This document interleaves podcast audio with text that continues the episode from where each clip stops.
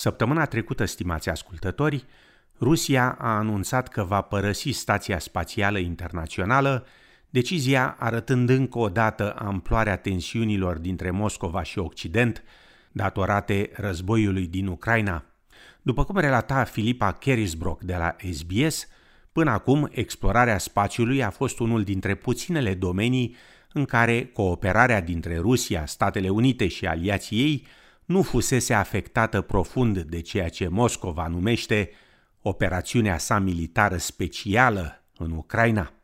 Stația Spațială Internațională a fost mult timp un simbol al muncii și colaborării internaționale după încheierea așa numitului război rece. Rusia și Statele Unite au lucrat împreună la stația spațială de la plasarea acesteia pe orbită în 1998. Aranjamentul a trecut prin numeroase momente tensionate de-a lungul anilor, dar acum pare să se destrame datorită războiului din Ucraina și mai multor runde de sancțiuni usturătoare impuse de Occident împotriva Rusiei.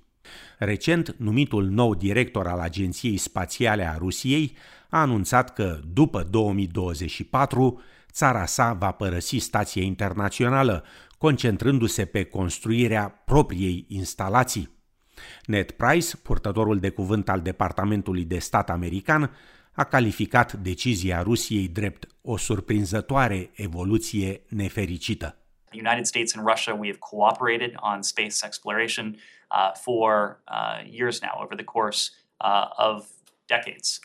Uh, Russia's invasion of Ukraine has obviously changed uh, our relationship fundamentally, but there are still aspects of our, our relationship, uh, including our joint pursuits in science, joint pursuits uh, in safety, people to people ties uh, that we would like to see preserved. Afirma oficialul american.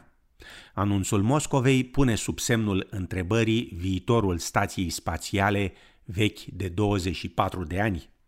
Garrett Reisman, astronaut NASA aflat la pensie și actual profesor de inginerie astronautică la Universitatea din California de Sud, afirmă că înlocuirea capacității rusești cu capacitatea americană în doar doi ani va reprezenta o adevărată provocare, dar că în final va fi posibil.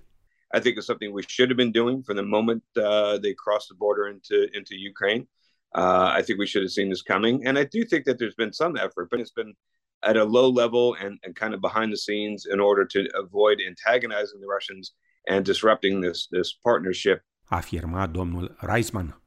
Între timp, țările din Uniunea Europeană au convenit să lucreze în parteneriat pentru a rupe dependența blocului comunitar de gazele naturale rusești. Temându-se că Rusia va întrerupe complet aprovizionarea cu gaze către Europa în timpul iernii din emisfera nordică, drept răzbunare pentru sancțiunile impuse Moscovei pentru războiul din Ucraina, Uniunea Europeană a aprobat un plan de reducere a consumului de gaz în țările blocului. Cu excepția Ungariei, toate țările Uniunii au convenit să reducă consumul de gaz cu 15%, începând din această lună. Comisarul european pentru energie, Kadri Simpson, afirmă că, acționând acum într-un mod coordonat, grupul va fi mai bine poziționat pentru a răspunde dacă situația se va înrăutăți în viitor.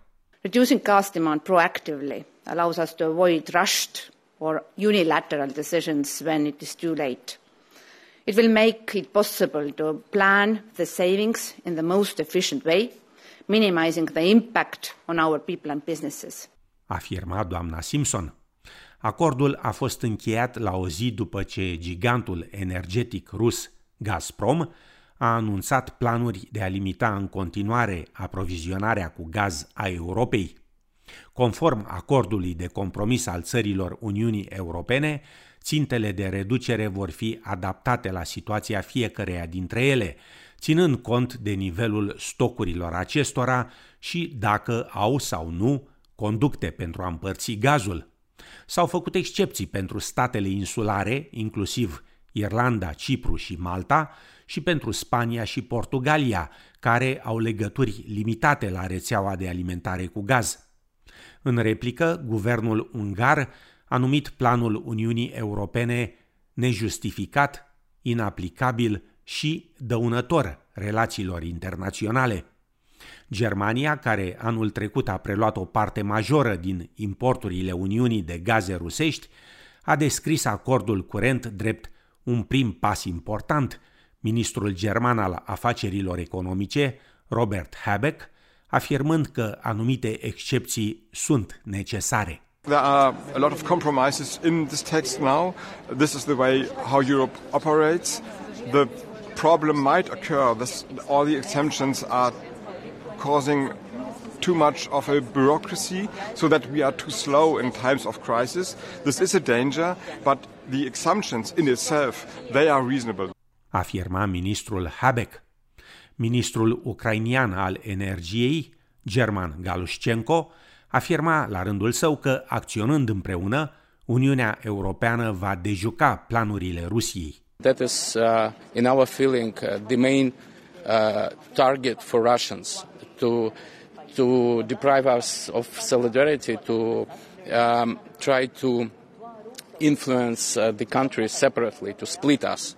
And uh, just having this solidarity, we will win uh, this war, we will win this energy war with Russia. Afirma ministrul ucrainian. În pofida impunerii de sancțiuni aspre împotriva Moscovei, Fondul Monetar Internațional a îmbunătățit estimarea creșterii produsului intern brut al Rusiei pentru acest an cu un procent remarcabil de 2,5 puncte. Cu toate acestea, fondul preconizează că economia Rusiei se va contracta în viitor cu 6%. Pentru moment însă, Fondul Monetar Internațional afirmă că Rusia a beneficiat economic masiv de creșterea prețurilor globale la energie.